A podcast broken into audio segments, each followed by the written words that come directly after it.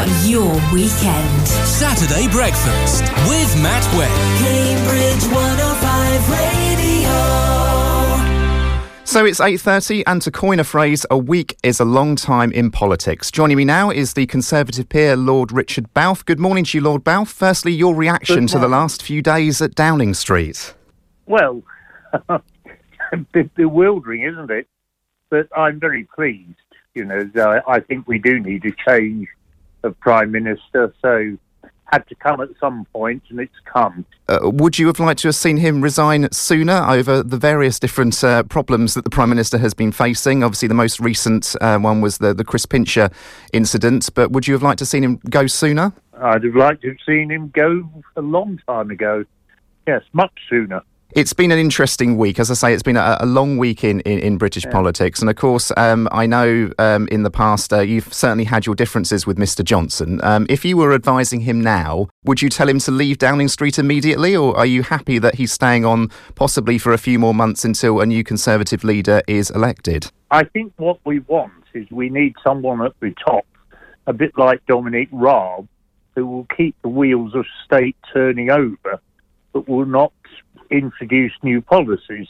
I'm afraid that Johnson will use this next few weeks to create dozens of new peers from his friends and basically to run riot in the way that Trump did. So, yes, I, I think we have a deputy prime minister.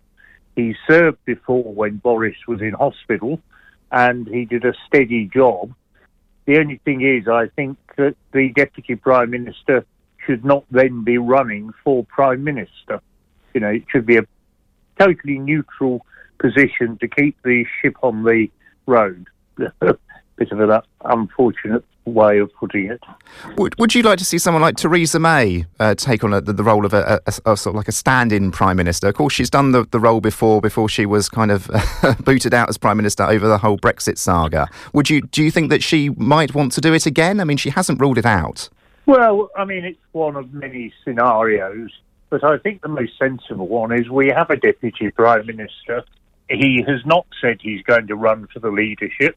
If he's prepared to say, no, I will just be the acting PM, I think that's fine. You were born in, in Barton Mills in Suffolk. Of course, uh, that's Matt, yeah. Matt's, Matt Hancock's constituency. He said that he isn't going to be standing for leadership of the Conservative Party. Why do you think that is? Well, I don't think he'd get it frankly. I mean, uh, you know, all these circumstances surrounding his re- retirement from office um, were a bit difficult, let's say. And I don't think he's got the support in the party to make a comeback yet. But he was a very able minister. Let's be fair about that. You know, he was a silly minister, but he was not a bad minister. And who would you like to see succeed Boris Johnson? Who who who would be your your top choice? Well, I, I think he'll have a job to get it, but Tom Tugendhat would be my choice. But I think being pragmatic, I'd then go for Rishi Sunak because we, we have to get, we can't keep on spending other people's money. All we're doing is racking up huge debts for our children. Now, my three children have enough difficulty already with life and paying the bills, and I don't think it's fair for us to spend money we haven't got.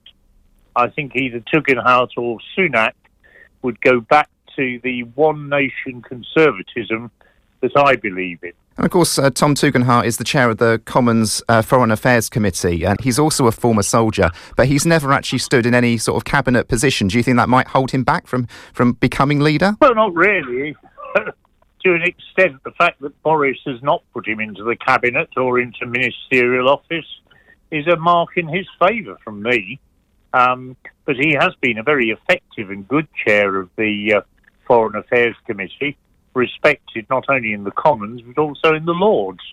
And remember, the Lords is packed full of foreign policy experts, including me, incidentally, after 40 years in Brussels and uh, around the foreign policy world. Yes, of course. You were you were a um, you were an MEP for many years, weren't you? I was an MEP 79 to 2004, and then I had 17 years doing uh, jobs in Brussels for a variety of people, including chairing the European Parliament Pension Fund. So I'm I'm more a foreign policy person than domestic policy. Indeed, though I admit it myself, there are areas of domestic policy which I know absolutely nothing about.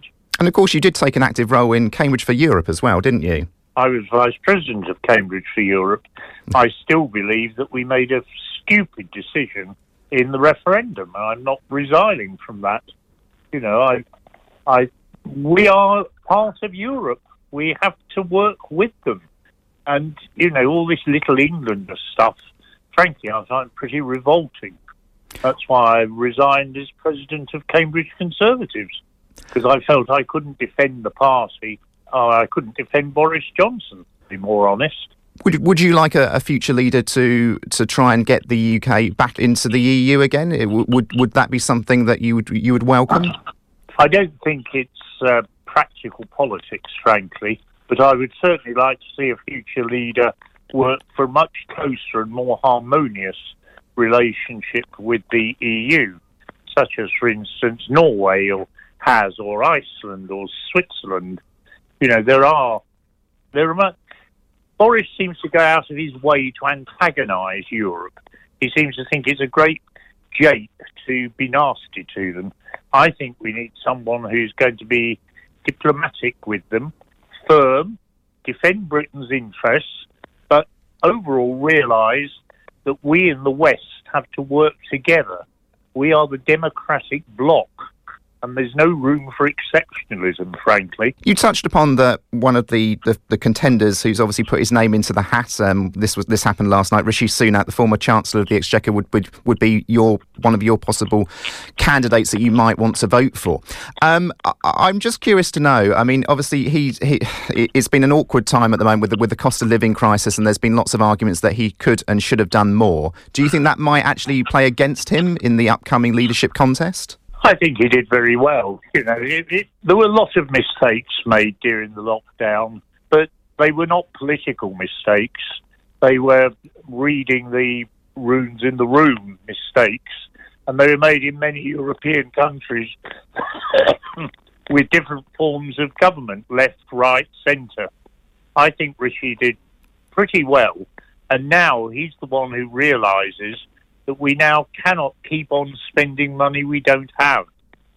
We're in the middle of an inflationary bubble, which has largely been caused by pumping money into the economy in a uh, bizarre fashion, and it's got to stop.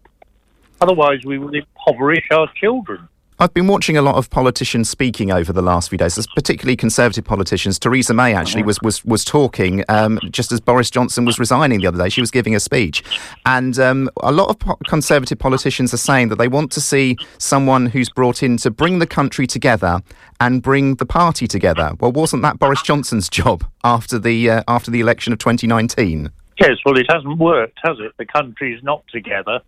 But you know, the truth of the matter is that Boris Johnson has played fast and loose with virtually every rule and convention that we've got. And he has got to go. You know, we knew before he was elected that he was a, a liar. Um, and, you know, he hasn't let us down, has he?